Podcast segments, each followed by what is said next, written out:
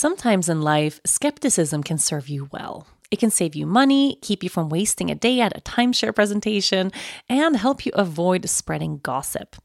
To be honest, when I'm faced with a new scenario, I usually tend to be a skeptic until something proves me wrong.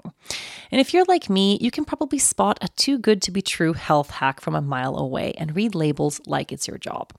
That's where Ritual comes in. They know that every good skeptic deserves a multivitamin that exceeds your standards. Their clinically backed Essential for Women 18 Plus multivitamin has high quality, traceable key ingredients in clean, bioavailable forms. Take two delayed release capsules per day that optimize your body's absorption, and you'll get nine key nutrients. Rituals Essential for Women is USP verified, so you know you can trust what you're putting in your body. Only about 1% of supplement brands on the market have the USP verified mark, which shows the product contains the ingredients actually listed on the label. On top of that, Ritual multivitamins are vegan, non GMO project verified, gluten and major allergen free, certified B Corp, and made traceable. I take my vitamins every morning with breakfast. It's part of my daily ritual, and I feel so good doing it. No more shady business. Rituals Essential for Women 18 Plus is a multivitamin you can actually trust. Get 25% off your first month at ritual.com slash yoga girl. Start Ritual or add Essential for Women 18 Plus to your subscription today. That's ritual.com slash yoga girl for 25% off.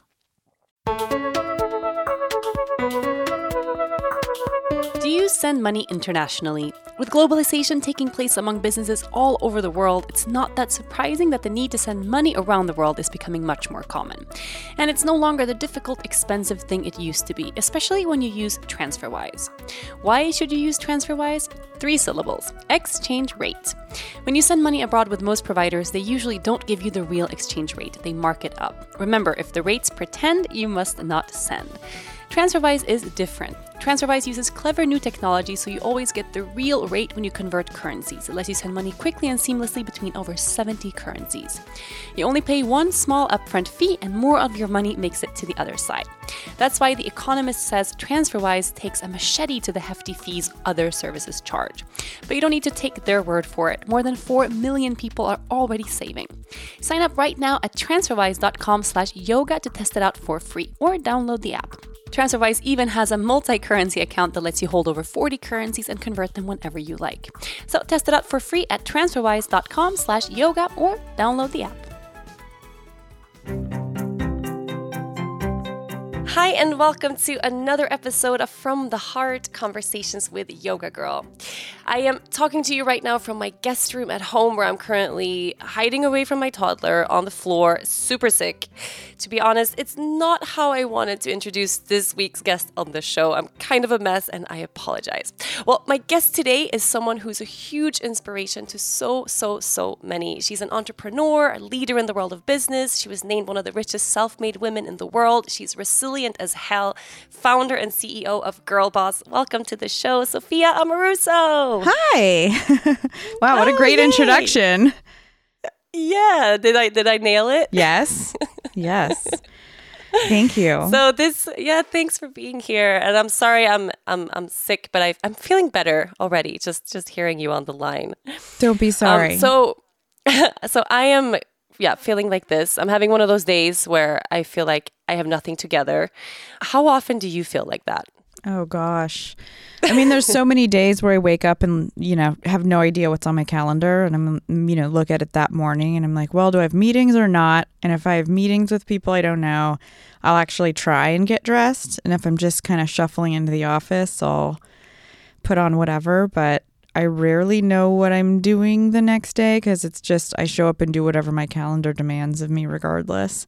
So yeah, pretty often. Pretty often. So you're pretty good with go- going with the flow then, not having to know everything that's next. I mean, I I don't know if I would necessarily say that. I I would just say that's a matter of not being as planful as I would like to be, but your question is more about control and anticipating and not having not having surprises and I generally don't like surprises and I, I don't know if anybody I know would call me someone who goes with the flow unfortunately but I would love to learn more about the flow both in life and in yoga at some point Oh man, same. Um, um, um, it's, it's a life learning, I Yeah. think.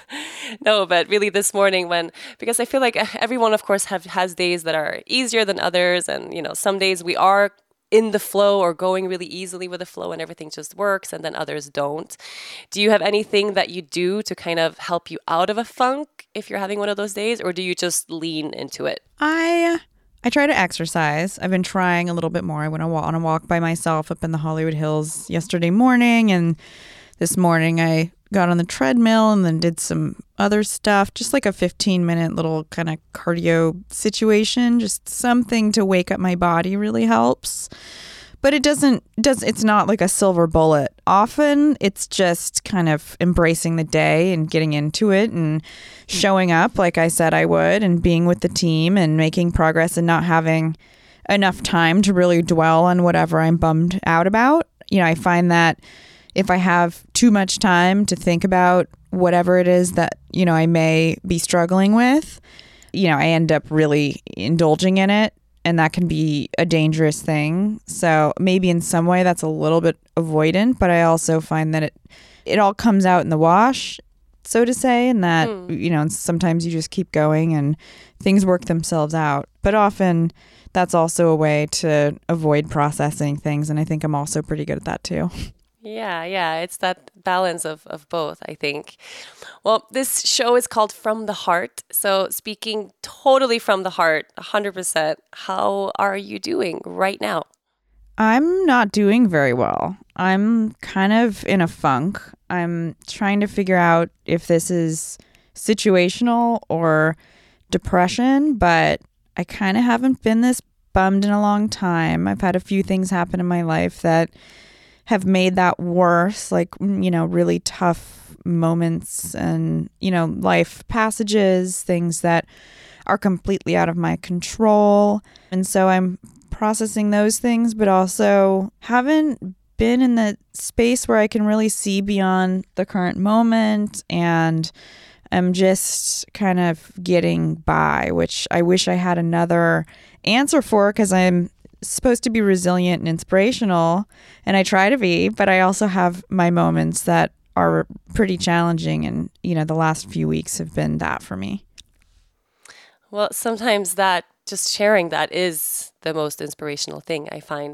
As you just answered that question, I realized how how many guests I've had on this show, and even though you know we, we talk about vulnerability and it's from the heart, people rarely say anything other than "Oh, actually, yeah, I'm really good," you know. Yeah. Um. So just Yeah. Thanks for- you would hear it in my that. voice. you would hear it in my voice. Like, I'm really good. Like, it would just, I don't even, I think people might see or hear through it. Hmm. And how does that work for you in terms of, of being busy? Because I find sometimes if we are in a funk that's lasting for more than a couple of days, if we have all of these commitments, it can kind of almost serve as an escape or yeah, like like we're avoiding what's actually there instead. Are you able to let yourself have the funk and then still continue with everything on your to-do list every day? Yeah, I do. You know, I keep showing up as much as I often would rather not, but it makes me feel good to make progress in my business and in my life and continue to do the things that, you know, nourish me and the people around me and giving up on those things. It's just like a much the detriment it would cause to, you know, avoid those things could be as great as avoiding myself because I want to have all of that to come back to whenever I escape the funk. So I would say it's both. I go to therapy twice a week. My therapist's been out of town for two weeks, so I think that might have something to do with this. Maybe a little bit. I think so. Yeah. So I go twice a week in the middle of the day, which is pretty. How cool. I mean, I don't know. I mean, I'm driving to Beverly Hills and back at like 2 p.m. and I, you know, work like 30, 45 minutes from there. So that I've never, you know, been that committed to anything like that, especially to blow a hole in the middle of my workday.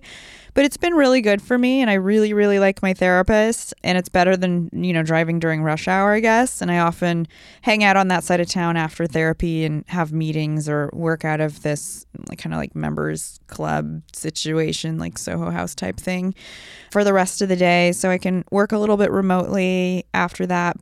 Yeah, so I, I try to make sure that I'm actually processing things and I do bounce my, you know, thoughts and feelings off of other people and sometimes the, to the point of exhausting them, including my mom and friends. So I try to keep it for my therapist, but it's also really hard too. But the fact that I go twice a week allows me to, you know, not have seven days where I'm like, okay, let me catch you up on my life, where it's literally almost like a touch base meeting with, or like a coffee with someone you're catching up with. And this is what I did. And then I did these other things. It's like, no, that thing I was processing two days ago, this is how it's you know evolved and let's talk about that and it's easier to remember what we were talking about last time rather than 7 days going by and feels like you're starting all over again 50 minutes isn't a very long time to, you know, process anything. So I've found that two days a week is really, really different than once a week. Yeah, I, I really applaud that. We, what about therapy do you feel is, is is what's working. Because sometimes I've heard, I mean, we, we practice something within the Yoga Girl community called sharing. Uh, we also call it the, the art of holding space. And we do it in person, we also do it online, we do it in our uh, Facebook groups where you can either film yourself or you call someone on Skype or Zoom or you sit, sit face to face in a room and you put a little timer on three minutes or five minutes, and then one person silently, with love, holds the space for the other person to share. So without anyone kind of asking questions or no no advice giving allowed, just holding the space. Yeah. And the other person shares, and then you switch. And I, I find that for people, when we start that and then we stop, it's almost like it's worse than what it was before. Yeah. And I was just relating that a little bit to what you just said about therapy. What do you feel is is working for you the most? I mean, I think with therapy, having someone who's not like emotionally affected by what is coming out of my mouth is really good to have someone, you know, if I talk to my mom, she'll freak out and be like, "Oh my god, I'm so worried about you." Everything's much more extreme for her, and then, you know, if I process it on my boyfriend, which I often do, you know, then that's what we're spending our time talking about. Even though, you know, I always always will, I usually have like a full 24 hours worth of, you know, I could talk, you know, and process all day long, which is, you know, why I write and why I write books because I can just do that endlessly. I would say it's also just having someone who seems to be really smart and makes interesting observations. I've been to therapists who are more like coaches and get involved and give you advice. And I'm not sure, you know, if I need a coach, I'll go to a coach. But for therapy, I think having, you know, this woman's more of an analyst, even though she's not analyzing me and it doesn't sound as Morgan Stanley or, you know, mm. Freudian or whatever analysts are as it sounds. And she does talk back, you know, I, I, I, you know, but, and, and makes interesting observations. So I've been to therapists that don't say anything back to you. And then I've been to therapists that, and, and therapists that just repeat what you said and like just regurgitate mm. it to you, which is like, okay, yeah, I, I just said that what else? And then I've been to coaches, you know, or, I'm sorry, therapists who are really, really, you know, who I'm on text with all the time and who kind of blur the lines between personal and professional, which I used to really like. And now I think I'm realizing maybe that's not the healthiest. So the person I'm seeing now is someone who makes interesting observations and listens with empathy and isn't just like a, a, a wall. You know, I'm not like talking to a, a wall, but she also doesn't share anything about herself. So I've said, Do you have kids? And she's like, What do you think? What do you think? And like won't answer me. Um, yeah, it's so interesting. And I think that's better because it's not about her and I don't want to project or relate, you know, that's not about any of that. It's about her, like you said, holding space and for it to be about me and not for me to have any assumptions around who she is or biases even. Hmm. Yeah, so I'm really happy right now with with who I'm seeing. Well, tell her to come back. Yeah, I know. I know. she was gone for 2 weeks and then I'm about to be gone for 7 days, so I think we have a phone call while I'm gone, but Oh man. Yeah. Do you feel like uh, going to therapy is something that could benefit everyone? Yeah, absolutely. I think there's so many of us. It's so wild when I hear there's two things that I just cannot even believe when someone says, I've never gotten a massage and then I've never been to therapy. Like, I'm just like, what? You've never gotten what? what? I think processing our childhoods, our, you know, lives, all times is really important because that those things are always in flux. To just kind of power through without examining your life feels like a waste. So uh, for anybody, regardless of whether you're happy or sad or had a happy childhood or think you don't have anything to work on, you know, getting in touch with yourself and hearing what comes out of your mouth when you just have a space to talk about what's going on in your life and leave room for that because it's important and it's so easy to make that like your last priority and I find that having having time on the calendar to do it and someone you're paying and you pay whether you show up or not, similar to a personal trainer or a yoga class. I mean, you're going to pay, you know, whether you go or not, so you better show up. And that kind of accountability, I think, is also a really good thing. Right. And I feel like uh, especially in, I mean in in the, in the western world we put so much emphasis on body and the health of the body and you know the fitness and wellness and all these things and then I think often overlook our emotional state or we overlook what goes on in our minds, which I think is a bigger piece. Oftentimes we see symptoms or results of things not working from what happens in our minds or from carrying really painful wounds or baggage from the past. Mm. So everything, I mean, it, it's, and that's also what yoga teaches, you know, the union of everything being connected and, and one. Mm. Do you have yoga experience? I've taken yoga classes many times. I'm very, very particular about the instructor and the way they describe things or don't describe things. I don't like loud mm-hmm. yoga classes, mm-hmm. and I've mm-hmm. and I've been to them. I'm really picky about the music. I also am picky about the energy of the yoga instructor. There's people who you can tell they're using yoga as like a currency or e- for egotistical reasons and so it's really a mixed bag when you go to yoga classes if you don't have you haven't found an instructor that you're really really you know stoked on I find that to be challenging. I would like to. My back is starting to fuse into like a single, just like a rod or something. Like I'm not, like I just like I'm about to turn 35 and I just feel like I bend over and my back's like flat. And I'm like, this is oh, not, man. this isn't going to be great in 10 or 20 years. So, you know, but in LA, there are so many options. You know, there's, I mean, it's true. You have to know where to go and find a really good person, but you have options abound over there. Mm-hmm. What I mean, I'm sure your audience already knows the answer to this, but just for myself, talking to someone who has so much experience with yoga and has seen yoga change so many people's lives, like, what could yoga do for me? That's my question for you is like, you know, at its best, if I were to take it up, what might I expect? I think at its best, so everything that happens at the therapist office, all of that processing, you know, all the things that ever come our way in our lifetime, it also relates really deeply to the body. So if we've ever had trauma or even you know large or small trauma means different things to different people but all the things we never were able to process at a certain time it's scientifically proven that the body holds on for people that have been through trauma the nervous system keeps vibrating at this kind of different level than people who haven't had trauma in their lives. So, processing it with your mind and speaking about it is one thing. And then there's processing through the body and letting the body release energy or patterns of energy or energy holds that we've had maybe throughout our whole lives. Yeah. Which is why, you know, when we actually find a teacher we can trust, because trust is without trust, if you don't feel trust in your yoga class, leave. If you don't trust a teacher, don't stay.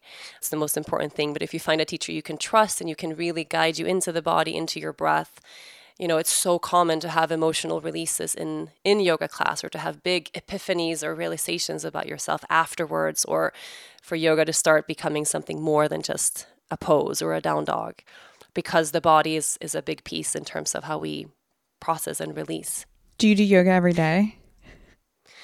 I do, but it doesn't look like yoga every day. I mean, sometimes I'll I'll roll out my mat and I just sit there, mm. and I mm. felt like, well, at least I sat on my mat today. Or sometimes I roll out my mat and then I realize I have. A, I always bring a notebook to class because the to do list in my mind is really long, and sometimes I can't focus or feel present unless I get everything on paper first. Interesting. You know, it looks different all the time. It doesn't have to be this handstandy 60 minute flowy thing, mm-hmm. you know? It can just be time time for you. Is that the only ex I'm going to stop interviewing you after this, but is that your only exercise or do you like run? Do you do anything else? No, no, no, no. I run after my child, but no, just, just yoga. Okay. But yeah, but Got of it. course, you know, your back back pain and stuff like that. You've heard too. Uh, That's one of the reasons I found yoga. Actually, we didn't talk about that yet. I had a lot of back pain, so it can really help. Wow. If you if you want to take, you know, I can send you some suggestions of great teachers I know in LA. If you want some some. I would some love that. I would love that. Okay. Okay, well, back to you. So I took questions through social media to have. I told everyone you were coming on the show, and people were so specific. I mean, I don't think I've ever received this amount of really intricate, detailed, specific questions all about business. People were asking, "Can you please ask Sophia if I should stay in college or quit and start my business?" Oh wow. it's like I think that's a you know a kind of tough thing to answer. but for people, you know, if if anyone's listening has been living under a rock for a decade, or you know, we have a lot of people from Europe and not living in the U.S. also listening. Maybe they're not familiar with Girl Boss or with you in a big way yet. You started your own business in your early 20s out of absolutely nothing, mm-hmm. right? selling vintage clothes on eBay, and then you grew that into a hundred million dollar business in just a couple of years. We, we talk about intention a lot on this show, knowing the why behind working toward your dreams. What was your why in terms of starting Nasty Gal? Yeah, so I was 22. My last job was working in the lobby of an art school, checking student IDs and telling people to sign in, and that admissions was on the second floor. I was a, like a security guard that they didn't have to pay as much for because I wasn't part of a union, and I wore a really shitty uniform. I think it was like the same for men and women. It was like a super super stiff white shirt and then like basically like giant dumpy black dickies. You know, I had some time to kill in this lobby and I was on eBay looking at, you know, vintage clothing and saw what these eBay sellers were fetching. And, you know, I thought Hate Wheat Street was expensive. And these girls were, you know, and I think, you know, you may have been over there. Like Sweden was, you know, they were like, I don't know if the dollar was really, you know, strong over there or what, but you know, Europe and Australia, I think the US dollar was really low. Um, a lot of international buyers were like, okay, I'll pay $200 for this because it's like dirt cheap, you know, in my currency.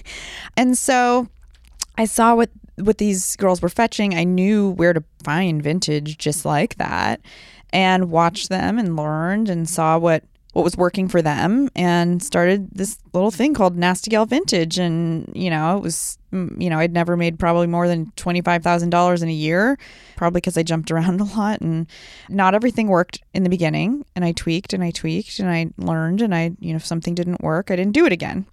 And if something worked, I went and found more stuff like that. And I saw the closing prices at the end of the auctions for my competitors and said, okay, like that furry vest or, you know, that baby doll dress or whatever it was in 2007 that was popular. Like, I'm going to go find that. So I guess the why was I didn't, I wasn't good at working for other people. And I found that I don't, you know, I was always waiting to have this one talent. Like, I'm going to be a musician or I'm going to be excellent at this one thing. And it turned out I was like pretty good at a lot of things. And I was really good at connecting with, an, you know, a, this girl and building a brand that had a voice and felt like fu- Nylon magazine was really big at the time and you know I was inspired by their voice and how conversational it was and how like you know how unstuffy they were compared to other women's magazines. And and I, I guess the other why was yeah that I got to follow my nose. And if I sold something I got to reap the rewards of that. If it did well I made a little bit more money you know, and I didn't spend it, but it was amazing to see how happy people were with, you know, what I had gone and scavenged for and made look really beautiful. It was like this type of alchemy taking something that really has no actual market value. Like I wasn't selling designer clothes. I would find something that was really cool and at Goodwill would be worth $8 or six dollars and then put it on a really cute girl style it in a way that someone would actually wear it and put it on ebay and it became something totally different it became something that a girl absolutely loved and that was an amazing feeling to you know turn shit into gold in some ways um, and to breathe new life into these things that could have ended up in a dump somewhere um, so I guess those those were my those were my whys to really feel the like reward of my my labor for the first time. You are listening to From the Heart Conversations with Yoga Girl. I think it's so funny to think about how my time spent with girlfriends has totally changed since having a baby. We used to go out, go dancing, have some drinks, stay out late, and now we do play dates with our babies instead. They usually all come over to our house, we swim in the pool, we play, and of course, we bake banana bread. I love baking and I'm a huge fan of banana bread. Actually, everyone is. That's probably why my play dates are such a huge hit. Leia Luna is a huge fan too, but she loves yelling no at me whenever I try to get her to eat anything. Eventually, she always gives in, thank God, because there's nothing like a little banana bread, some vegan butter, and a glass of almond milk after a full day of fun. I make my own banana bread from scratch, and you can smell it all throughout the house. My recipe has four of the ripest bananas you can possibly find. The riper the bananas are, the more sweet and gooey the banana bread is going to become. After that, I add some vegan butter, some baking soda, coconut sugar, maybe some maple syrup, pinch of salt, coconut oil, chia seeds, vanilla, chocolate chips, and walnuts on top. And of course, to put it all together, Bob's Red Mill gluten free one to one baking flour.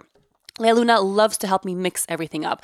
Her favorite thing to say right now is, Oh my God, this is so cool. And then she'll drop something on the floor and say, Ringo did it. we have so much fun baking, and it's a really great way to laugh and bond. Sometimes we have a little banana bread over for Dennis as well. Well, Bob's Red Mill feels like family. They are an employee owned company, which I love, and they really take everything families want into consideration. All their products are organic, gluten free, stone ground, healthy, and super delicious. I stock up on all their products in the grocery store. If you want to learn more about this awesome brand, make your own banana bread at home, and check out their products and recipes, go to bobsredmill.com. Do scents evoke memories and transport you back to being on the beach during your favorite vacation? I know they do for me. Osea's Undaria algae body oil smells like summer or the beach in Aruba, bottled with all natural, uplifting notes of mango, mandarin, grapefruit, lime, and cypress. But it's not just about the elevated scent. This body oil is clinically proven to instantly improve skin elasticity and deeply moisturize, leaving skin silky and soft. It delivers that coveted post vacation glow, like you just returned from a tropical getaway. And right now, you can get 10% off your first order with our code YOGA at OseaMalibu.com. I love Osea's Undaria algae body oil. I use it every single day and I have for so many years. It makes me feel silky smooth and just glowing. This body oil is rich but never greasy and clinically proven to instantly improve skin elasticity. It visibly firms your skin, leaving you more sculpted and toned. No wonder I feel so great after using it. But it gets even better. With Osea, you never have to choose between your values and your best skin. Osea's products are clean, vegan, cruelty free, and climate neutral certified.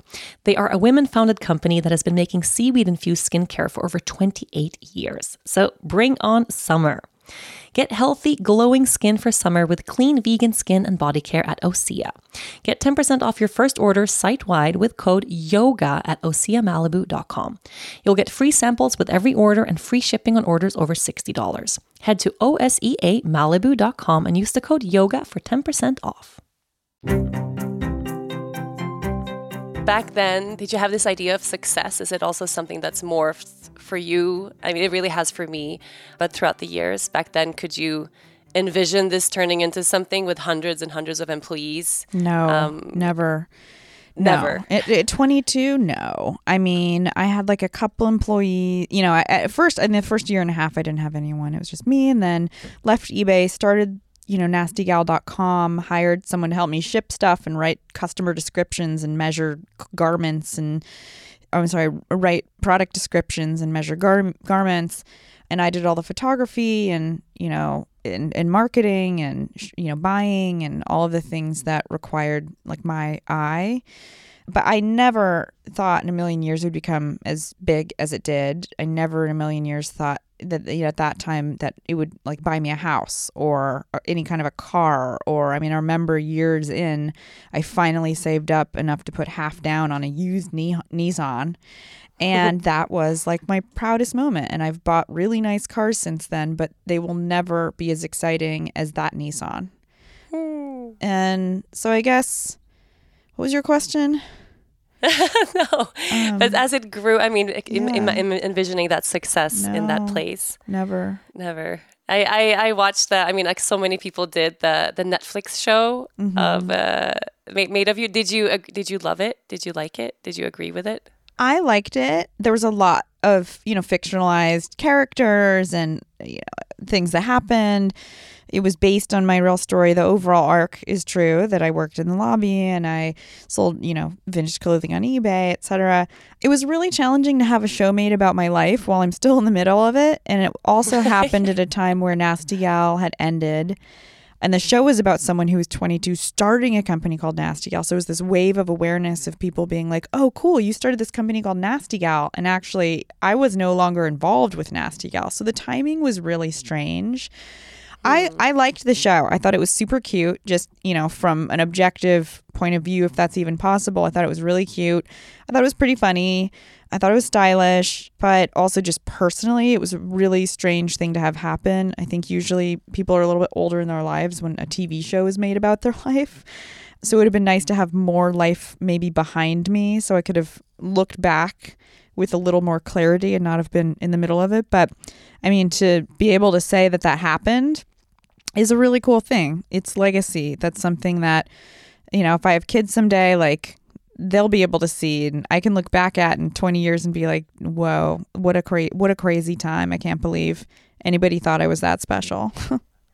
Oh hell yes! What a crazy time!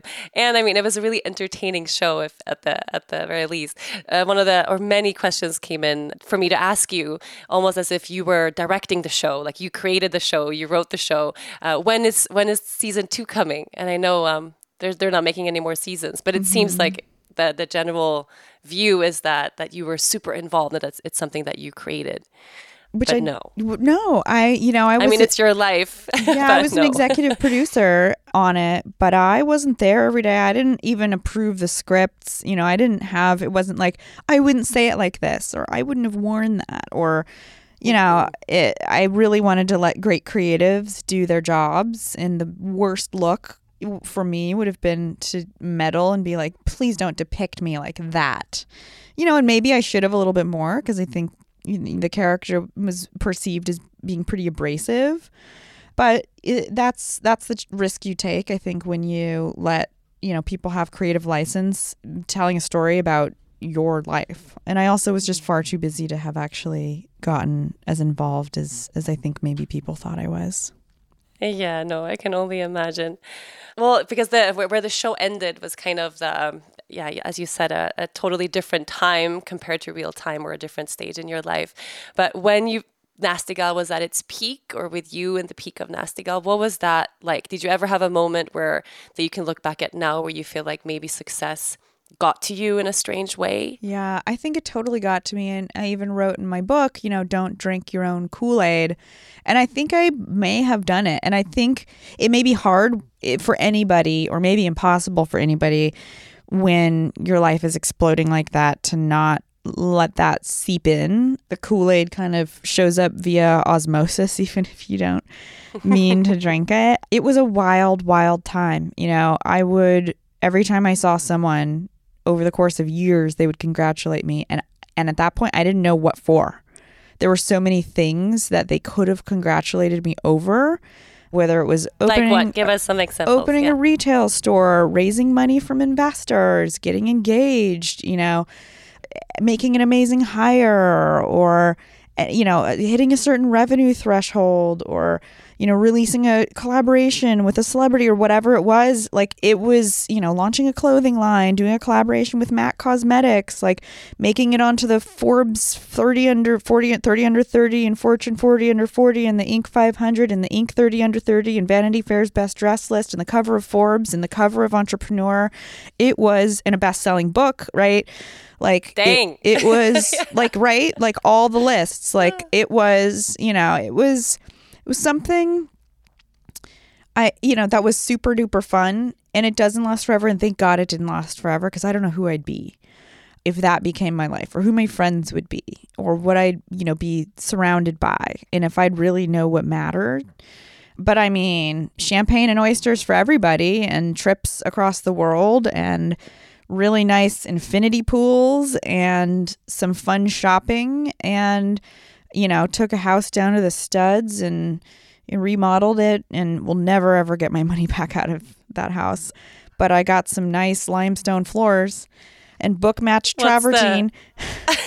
But- What's the stupidest purchase you ever made? That um, I would say it's a, a mattress. I don't want to say what brand, but it was a mattress, Mattress? that cost the price of like a new car, like a like a I don't know, maybe like a Dodge Neon or I don't even know how much are those even around. You know, I was like, oh, it's an investment. I spend as much time in bed as I do. I mean, I, I spent less time in bed than I did at work, but it's like a lot of your time. I'd say that and cars because you just lose. You can mm. never get your money back out. I can buy in you know vintage furniture and resell it for something. I can buy a house and resell it for something. I can, I mean, clothes aren't a super smart purchase, but you use them. I, I don't know, but I would say like nice cars are just like such a waste of money. It's nice, but I'm just going to drive my Range Rover like into the ground uh, for the next, you know, it's like a 2014 or something. I'm going to drive it for the next 10 years. You are listening to From the Heart Conversations with Yoga Girl. Hiring used to be hard. Multiple job sites, stacks of resumes, a confusing review process, well, especially for my business. I have workers around the globe in Sweden, Aruba, and the US, and it can be so hard to know if I've reached that special candidate when I have an opportunity open. But today, hiring can be easy. You only have to go to one place to get everything done. ZipRecruiter.com slash yoga. Put your job posting on ZipRecruiter and they send your job to over 100 of the web's leading job boards. It's as simple as that, but they don't stop there. With their powerful matching technology, ZipRecruiter scans thousands of resumes to find people with the right experience and invite them to apply to your job. So if you're worried about not reaching that perfect match, rest easy knowing that ZipRecruiter is out there looking for you. As applications come in, ZipRecruiter analyzes each one and spotlights the top candidates so you never miss a great match. ZipRecruiter is so effective that four out of five employers who post on ZipRecruiter get a quality candidate within the first day on the site. That leaves you time for more important things like actually running your business with a great team. Right now, my listeners can try ZipRecruiter for free at this exclusive web address, ziprecruiter.com slash yoga. That's ziprecruiter.com slash Y-O-G-A. ZipRecruiter.com slash yoga. ZipRecruiter, the smartest way to hire. I was I was listening to a few interviews that you did just in preparation for this show, and I heard someone refer to this transition for you away from Nasty Gal as as the failure of Nasty Gal, and it was mm-hmm. for me like a huh like that's a failure. It made me think a lot about the def- definition of fail- failing or definition of success, and and how maybe we have this idea that success has to be something that lives forever. You know, and if mm-hmm. that's the only idea of, of success, then I don't know how or who many how many people in the world can actually claim that they have that. But what was that like for you? Was it a was it a failure for you? You know, as much as I want to say failures, you know, uh, you only learn through failure. Like all of that is true. And being a second time entrepreneur is a blessing.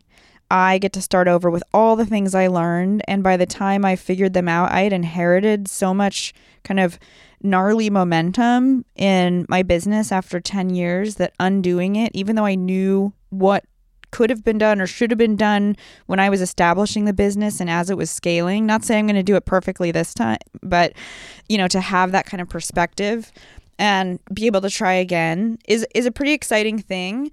That being said, there's a lot of trauma that I'm still dealing with. And it wasn't about the loss of the company, it was about the noise from the outside. It was about the headlines and people, and then even the Netflix series, people conflating the character with who I am. And of course, she's a nasty gal, and, you know, having to live down things that I never really intended to do. And I'm not a bad person. I just hired some of the wrong people and didn't know how to manage the culture and let, you know, cool kids be snotty and judgy with the rest of the team or, you know, um, they they were all like first timer mistakes, and I'm so in awe of my friends who are entrepreneurs who somehow sidestep that stuff. But also, I was at the front. Like when you're, you know, I was probably, I was the poster child because I was like the youngest female entrepreneur who had gotten as far as I had, other than maybe Natalie Massenet from Net-a-Porter. It was like the era of that and Tony Hsieh from Zappos. Like there wasn't a lot of us doing e-commerce at the scale that I had gotten. And I think in some ways, because I was first or one of the first, I experienced more kind of debris than someone may now. And i you know i have you know friend a friend who's running a very successful startup who said you know we we, you know, I watched what happened to you and I'm making choices based on, you know, the results of some of the things that, you know, I would, I wish I could do with my business, but I'm to actually do the thing that's to keep me from having like crisis headlines even if the you know technically the right it's like what is the right thing to do when you're protecting a business? That's really really hard because you have to make unpopular decisions that affect people but at the end of the day your job is to protect the overall business and the you know solvency of that business. And that means yes you affect individuals but in the long run you're doing what's right for the greater team and so once you figure out that you have to stop taking care of individual people or having loyalty to individual people, which sounds like really fucked up, you know, that you would not be loyal to specific people which i feel loyal to people in our business. I feel loyal. And i was and i think i i think i took it too far because sometimes you can want to support someone through crazy scaling for a business, but also they're just not, they're set up to fail because you're putting everything on them, even though you want them to advance in their role and you don't want to hire anyone over their head because they're going to feel mm. like they can't go from manager to director because now there's a director over them but you're setting them up for the and the company up for success because like they're they're gonna hit a wall at some point and find their their point of incompetency I guess, which we all do. Like we hit that wall and then, you know, we move past it, but sometimes it's the expense at the expense of something that's not just yourself. So, mm. failure, yeah. Yeah. I mean, eh, I would like to reframe that word, but do I wake up many days or, you know, find myself in a in a place that I found myself eight years ago, making similar decisions, dealing with similar things, and find the fear of like, oh my gosh, am I going to repeat my past like every day? Yeah. Hmm. Do you feel like you've been able to close that chapter? Did you have space to to grieve and find closure to really because now you're in a totally different place and you're yeah. you know doing something new, but did you have enough space for that then? No. So just because I st- got up and started another business doesn't mean I'm resilient. It means I have a mortgage, right? And Girl Boss is an amazing opportunity that's meaningful to so many people. And it would be a disservice to the Girl Boss community, to my opportunity, my future, what we can build here to not take on Girl Boss. But I did it four months after Nasty Gal fell apart. I didn't have time to process. And I had gotten divorced. I mean, I, I was the six month period leading up to Nasty Gal's bankruptcy. That's how it ended. We filed for Chapter 11. I was on the cover of Forbes. A month later, my husband left me. A month later, I fell in love with an old friend. And then few months later my company went bankrupt. So it was just this whiplash. This, and then and then four months later i started a company and the netflix series came out at the same time. And there was just such a like so much noise around me of people judging me based on you know the company itself. There were there's like a forum on the internet that says like i cheated on my husband. And it's like he, he fucking left me. And like i can't i don't know how much i can talk about. But it was just a lot. It, it was it was a lot. Do you feel like do you feel like just for another angle of this, if you were a man mm-hmm. and and had started this company and and ev- everything you know the same, but you were a man, do you think you would have had the same backlash that you had with media and blogs and forums and uh, and things like that, or do you think it's it was no. harsher because you were a woman and young? I think it was harsher for sure because I'm a woman and young, but I also think it was because I was so loud I was so loud as this like poster child for entrepreneurship before this wave of amazing female entrepreneurs who are now like on Girl Boss Radio and speaking at our conference. And there wasn't as many of us. And I was everywhere. And I was the rags to riches story. And now I'm like the I don't know, resilience story or something. I'm trying to figure out how to actually live up to that because that's what people perceive. Mm. Um, but I hmm. think when you're like out there that much, you're signing up for it to a certain extent. But I, I also don't think that I would have received as much blowback if I was a dude. No, I mean, I even had it in the in the in my intro for you for the show because okay, you think about Sophia, you think resilience, like whoa, because what you're creating now with Girl Boss is so amazing, and it, it from the outside it looks like you you said ah okay, this didn't work, done with that, let's do this, yay! Mm. But of course, uh, the reality of the situation is a totally different thing. a question that came in a lot was how how do you get back up or do you have any tips for someone who might be in a place right now where they feel like maybe their business isn't working or they don't know if, if it's going to work or they're in a place where everything just feels really really hard business wise or as an entrepreneur do you have any advice for someone in that place right now I would say if it's hard, it's good because when it seems easy, that's when you don't see the the stuff cropping up that's actually happening under the surface because everything seems great.